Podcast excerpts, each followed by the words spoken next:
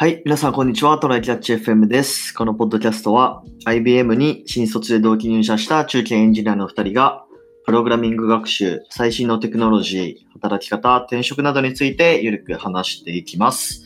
はい。では、今週もお願いします。お願いします。なんかね、これもう本当、なんか新卒くらいから持ってる話なんだけど、はい。新卒の頃から、タクシー乗って住所伝えて行ってもらうときに、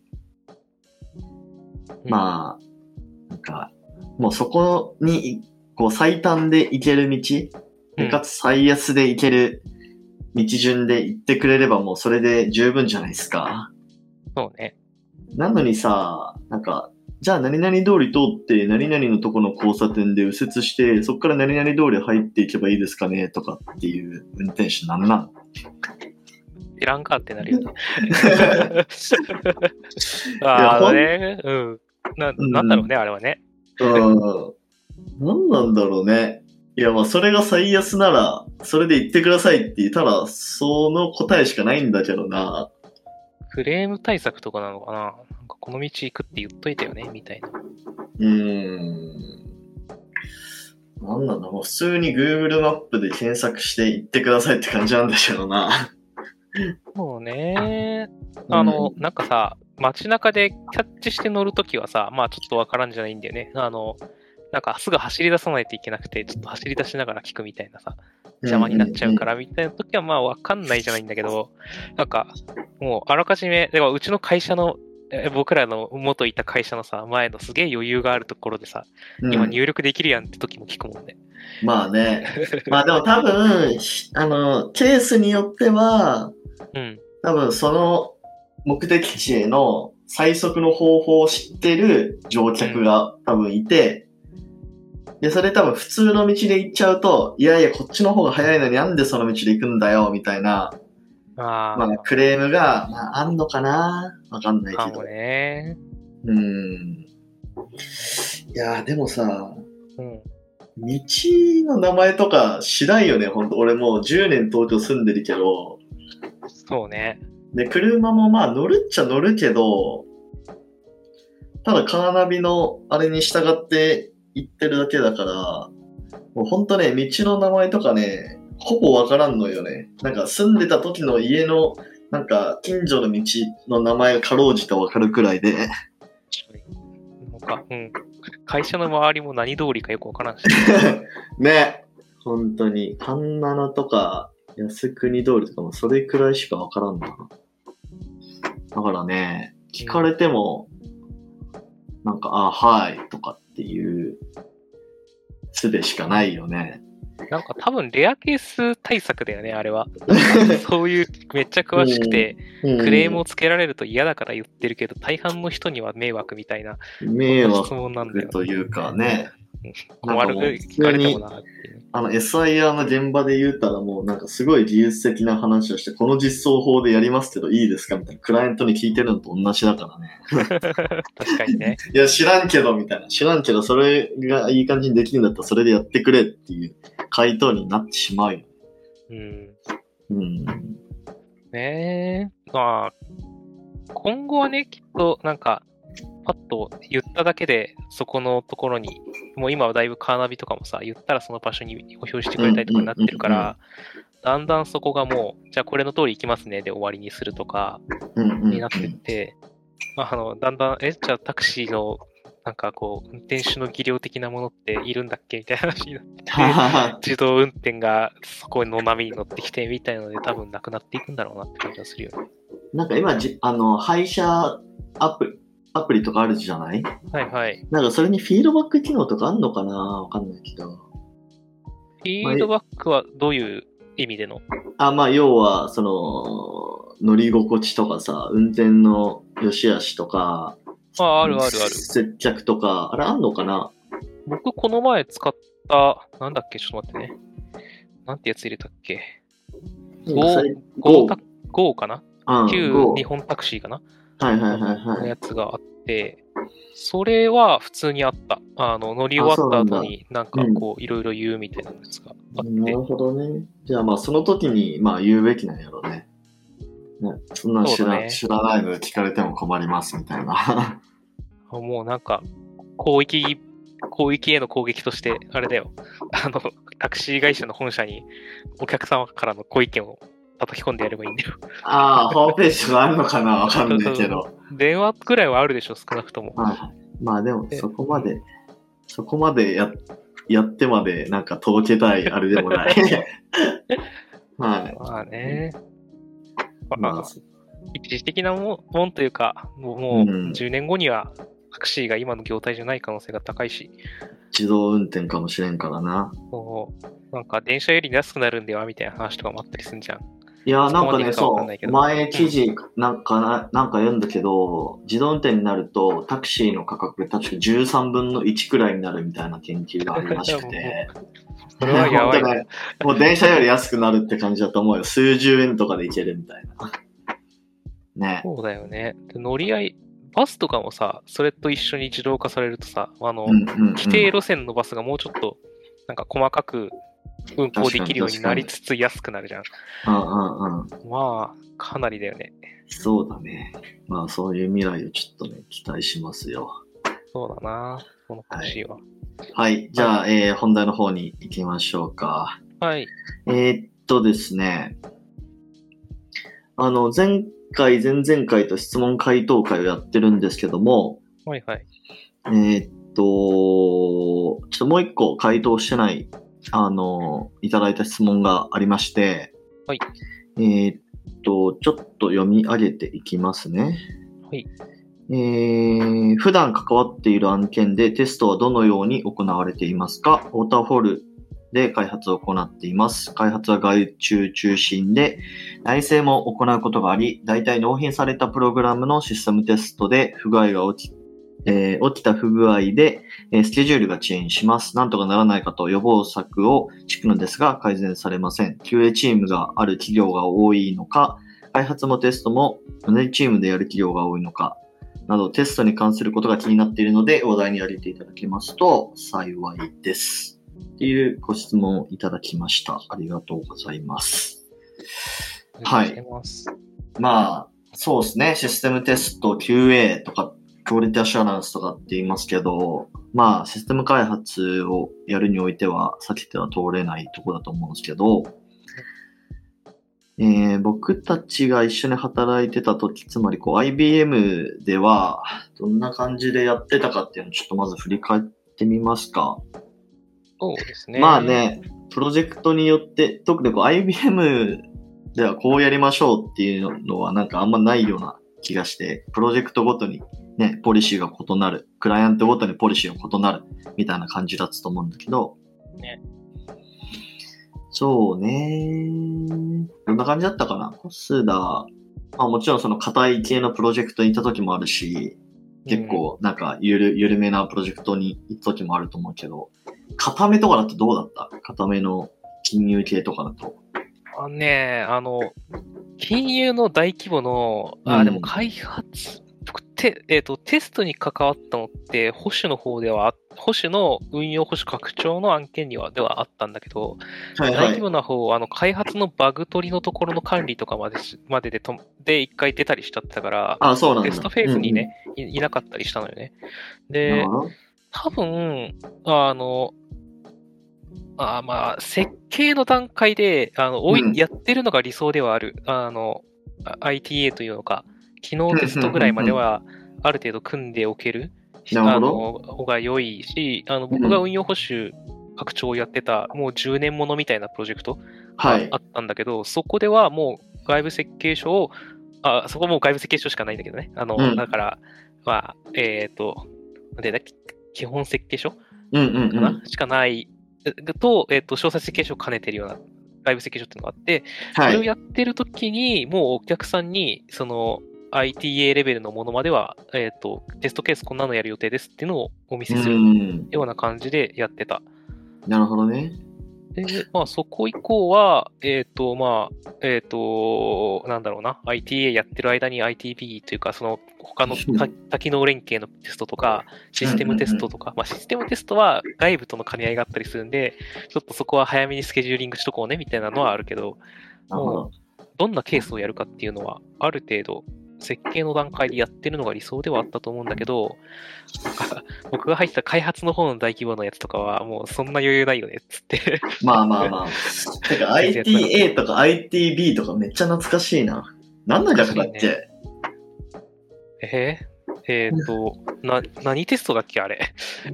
なんで？インテグあ、インテグレーションテストか。インテグレーションテスト。え A は A かな？多分そうだと思うよ。でさ、それがなんか、なんか失敗して、あのーどんどん何回もやるってなったら、なんか ITB3 とかっていう感じになっていくんだよね。何回やってんだよ、みたいな。ITA の流度というか、細かさが、プロジェクトによって違って、もううちでは ITA って呼んでたけど、あっちのプロジェクトでは ITB って呼んでるな、これ、みたいなやつがあまあ。それはありますね。まあ、ITA1、ITA2 がデフォで分かれてるプロジェクトがあったりね。うんいろいろある。うんうんあと、まあ、その緩め系のプロジェクトとかだと、もう普通に、なんだろうなまあ、もちろん海外にアウトソーシングする場合とかもあって、それをテストするうん。ので、テスト設計は、なんか自分でやってた気がするな。まあ、シナリオテストを組んでた気がする。で、まあ、なんか Excel とかにまとめて、うん。まあ、その、実施内容と期待値みたいな感じで。うん。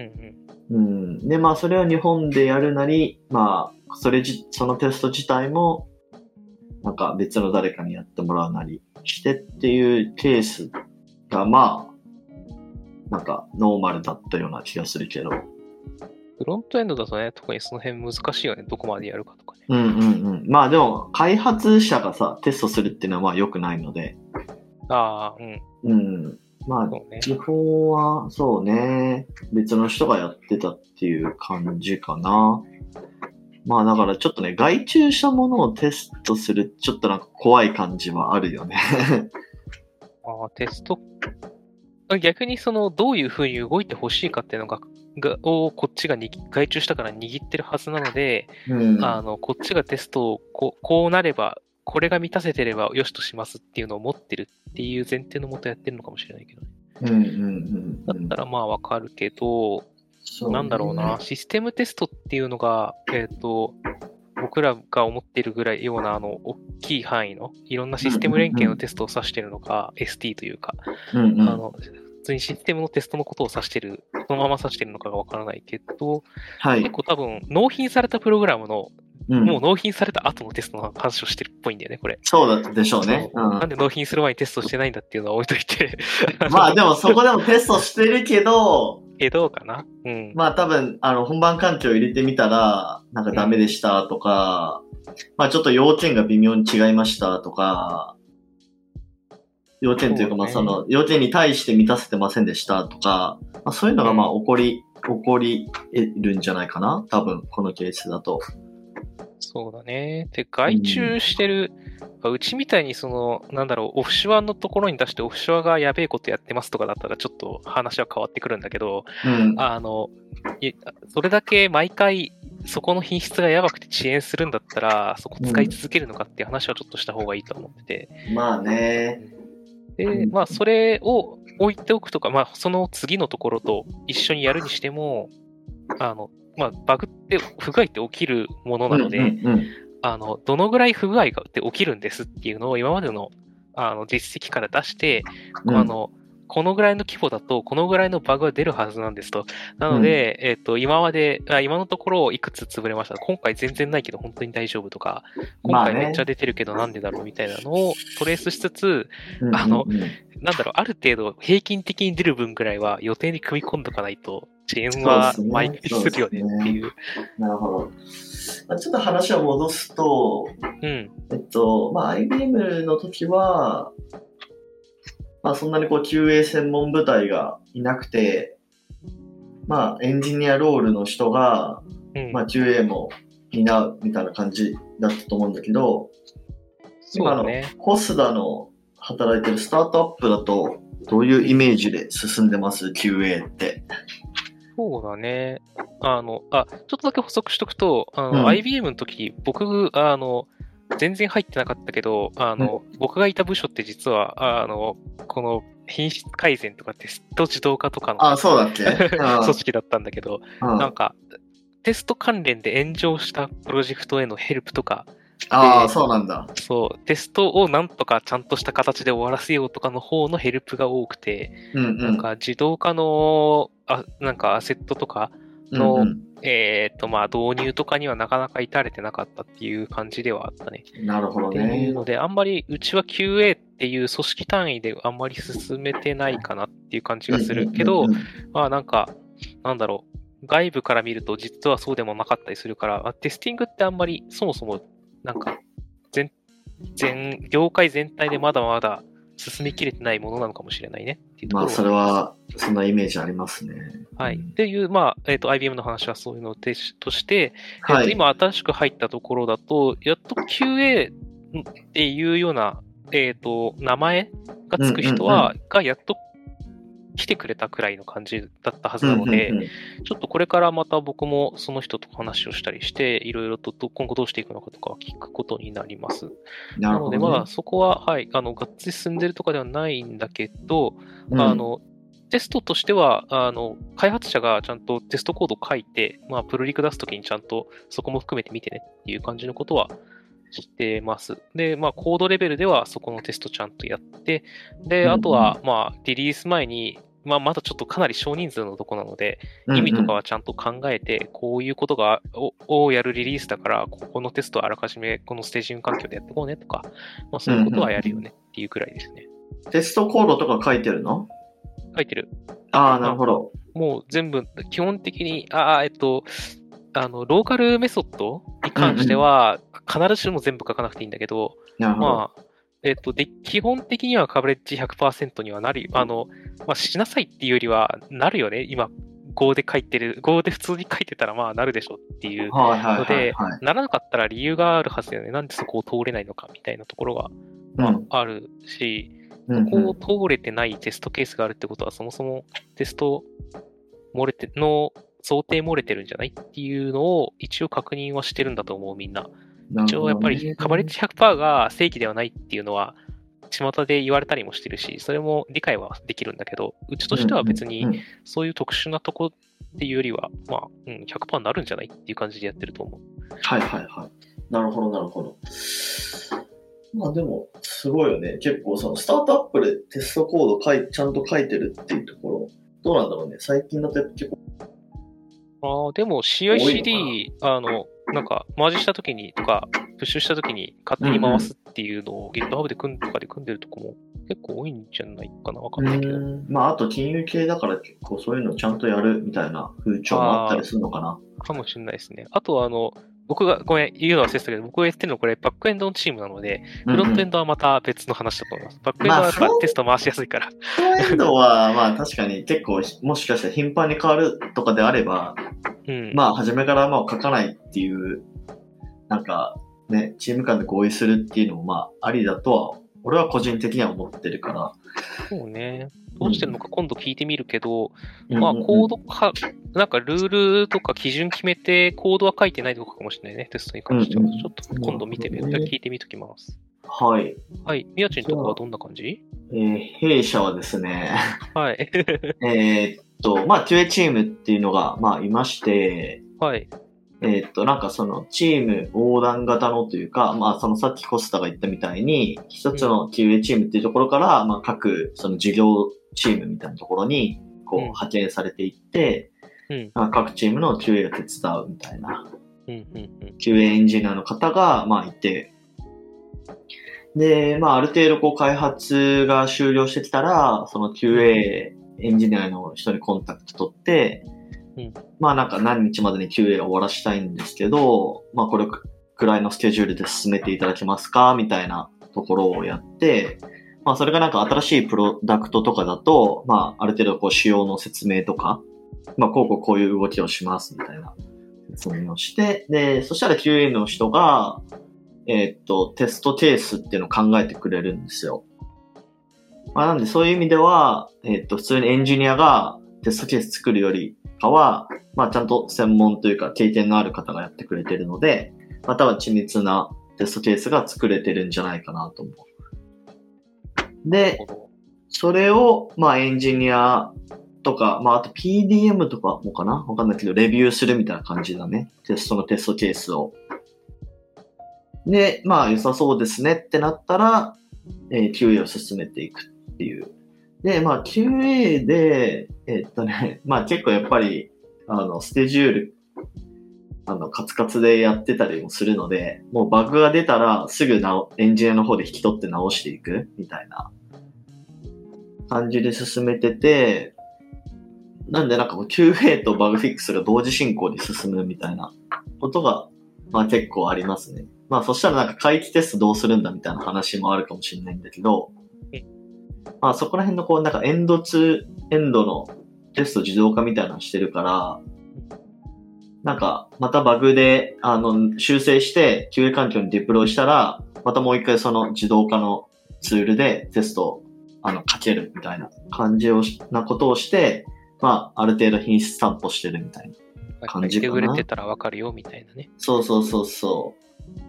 まあ、みたいな感じでやってますかね。で、まあ、今のところはなんかす、いい感じに進んでいるような気がする。うん。うん。なんだろう、S、でっかい SIR とかだと、なんか、まあ、うちの部署がそうだったように、まあ、ちょっとそこが、をやりきれるかどうかっていう話が難しくなるけど、うん。その、なんか、宮地のとこみたいに結構メガベンチャーというかさ、うん、割と大きくていろんなアプリとか作ってるんだけど、サービス作ってるんだけど、うん、うん、あの、が作ってるから、まあ、QA チーム持ってるみたいなとこが一番バはいはいはい。ランスよく、あの、品質と均均一にというか、あの、うん。品質保証をしながらやる規模とか、なんか動きやすさ的に一番良さそうだなって感じがしたよああ、なるほどね。はい、まあ、そんな感じですね。まあ、なので、やっぱり、あのーバグ出る前提で、だから QA する時間プラスアルファ、バグフィックスをする時間、プラス、まあ、第2回目の QA をする時間、っていうので、まあ、ある程度、バッファーを持ってスケジュールを組む。そうだっていうところはね、やね。ってますよね。まあ、なので、なんかもう排水の陣でやらないっていうのはまあ、大事ですよね。うん。前者は、前前の僕らの会社は、割と排水の陣のプロジェクトも多かったけどね。うん。でもやっぱここはね、ね、まあ過去のリスクとか見た上で、まあホストもね、言ってたけど、過去のリスクを見た上で、まあこれくらいちょっと QA とバグフィックスの期間を設けないと、うん。やっぱりこの導入に耐える品質になりませんよっていうところを、まあクライアントなり、その上、上のなんか決済者なりに説明するっていうのが、まあ、なんていうか、なんていうのかな。幸せにシステム開発をやる コツじゃないかなと思いますけどね。そうね。リーダーとかその QA の担当者とかがね、それをやってくれるのが一番いいんだろうなって感じはするよね。開なんうんなんだろう、開発者がさ、それを全部お客さんに説明しきって、なんか、スケジュール確保するの無理だからさ。うんうんうん。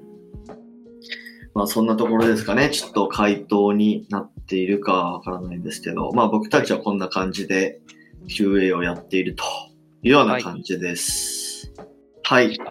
はい。じゃあこんな感じでですね、週2回のペースで配信しているので、えー Apple Podcast もしくは Spotify でお聞きの方はぜひフォローお願いします。じゃあ今日はこんな感じで終わりましょう。ありがとうございました。ありがとうございました。またね。